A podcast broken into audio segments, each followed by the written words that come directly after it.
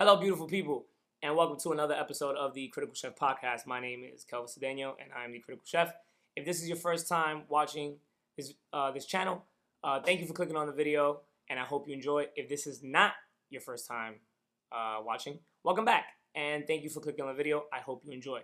Uh, real quick, please click on the like and subscribe button, and please, please, please follow all social media that is listed in the description box below. But for now, let's get into the video. Once again, the tinfoil gang, gang, gang, uh, the conspiracy theory gang, basement dwellers, crackpot, whatever you want to call us, we are correct again because France just recently announced that they are implementing a health pass or a what we call a COVID passport, so people can go to venues like bars and museums. On top of that, the UK is now currently finalizing their health passport, and many states in the United States are now mandating vaccinations for their employees and their public health workers. Now, I don't want to sound like a like a tinfoil boy again, but it just seems like there's some weird agenda at play here. Because we are now at this at the state of society where where not only is government and big tech merging, but government big tech, and then big health are merging. And this is problematic. This is terrifying because this is the same playbook being used over and over again with just a different situation. Because for years, the United States used terrorism as a way to encroach upon people's rights, but we have figured out that most of these terrorists are created by the state, so we don't care about terrorists anymore. There is no such thing as the big bad Muslim boogeyman anymore, or the big bad Russian boogeyman anymore, or the big bad Chinese boogeyman, or the big bad Japanese boogeyman, or the German boogeyman, or the Spaniard boogeyman, or the Native American boogeyman, whichever boogeyman that's been around for however many years in the United States, because they have all been replaced by the virus. These people in a year and a half they literally took your rights and now they're dangling it in front of you and you're never going to get it back. Nothing is going to change. And the health passport, in my opinion, is pointless because if the vaccine that they're having you get works, you don't need it. If the vaccine does not work, then you don't need it either.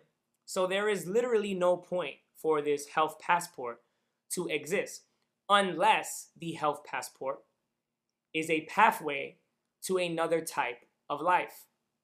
Which, when I mentioned the UK, there was a criticism of Boris Johnson and his draw up of the vaccine passport because one of the MPs stated that we have a European style democracy and we do not want to see this switch into a Beijing style democracy. Now, if you're asking me what a Beijing style democracy is, here it is. Let's roll the clip. Now the Chinese are also ranked, given a mark out of a possible 950 points. The score in the 700s is considered good, around the 500 mark is not. For now, the number is a sort of bank credit rating, keeping track of everyone's spending habits. I think being ranked is a good thing. The society has to have rules. It forces us to be well behaved. It may seem scary, but it's just like that here. We're used to it, and anyway, we don't have a choice. But in an effort to keep all of its subjects in line, Beijing is taking the system a step further in 2020. It's aggregating data gathered by banks, private companies, and the state to rate if someone's a good or bad citizen.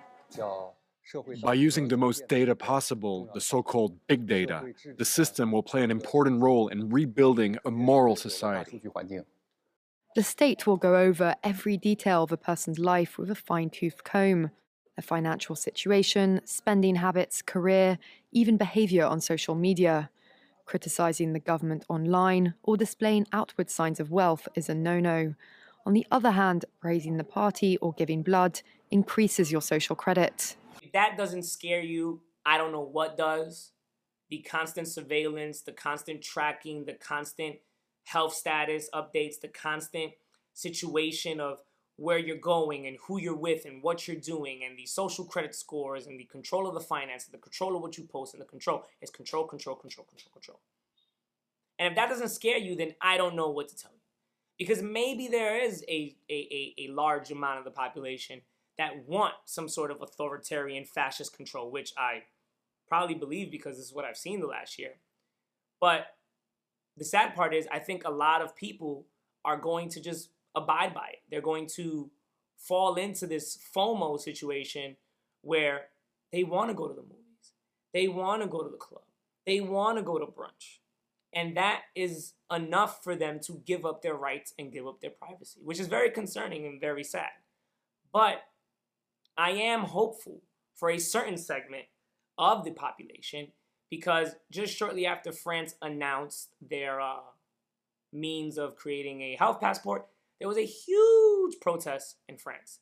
Uh, there's also been many protests around the world um, to protest lockdowns because people are tired. And from what I'm noticing is that we are now living in a world that is very segmented. It is a world that is divided. It is either you agree with what is happening or you do not agree with what is happening. And I am one of those people who do not agree. And when you ask me what my solution would be, my solution would be is do not comply. That is the solution. Do not comply, do not give in, and do not help build the system. Because if you give in, you will be taking part in controlling and creating a system that is going to discriminate against you, it's going to abuse you, it's going to tell you what to do, tell you how to act, tell you how to be, tell you how to behave, tell you what to say, tell you who to see. And that's not a way to live because we are humans and we are not cattle. And please, please, just avoid this idea that we have to accept the carrot that is being dangled in front of you. And I'm not the one that's saying that because there are people who say that we need the carrot to be dangled. Roll the clip. Clear to them that the vaccine is the ticket back to pre-pandemic life. And the window to do that is really narrowing. I mean, you were mentioning, Chris, about how all these states are reopening. They're reopening at 100%.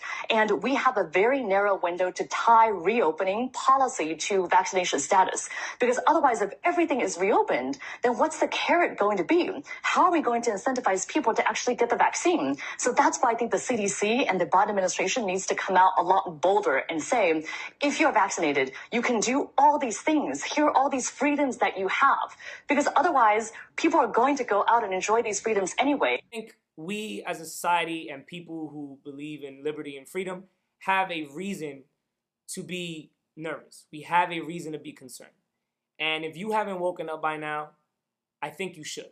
Because it's time to realize that the people in power don't care about doing what's right. They only care about gaining more control and more power over the masses.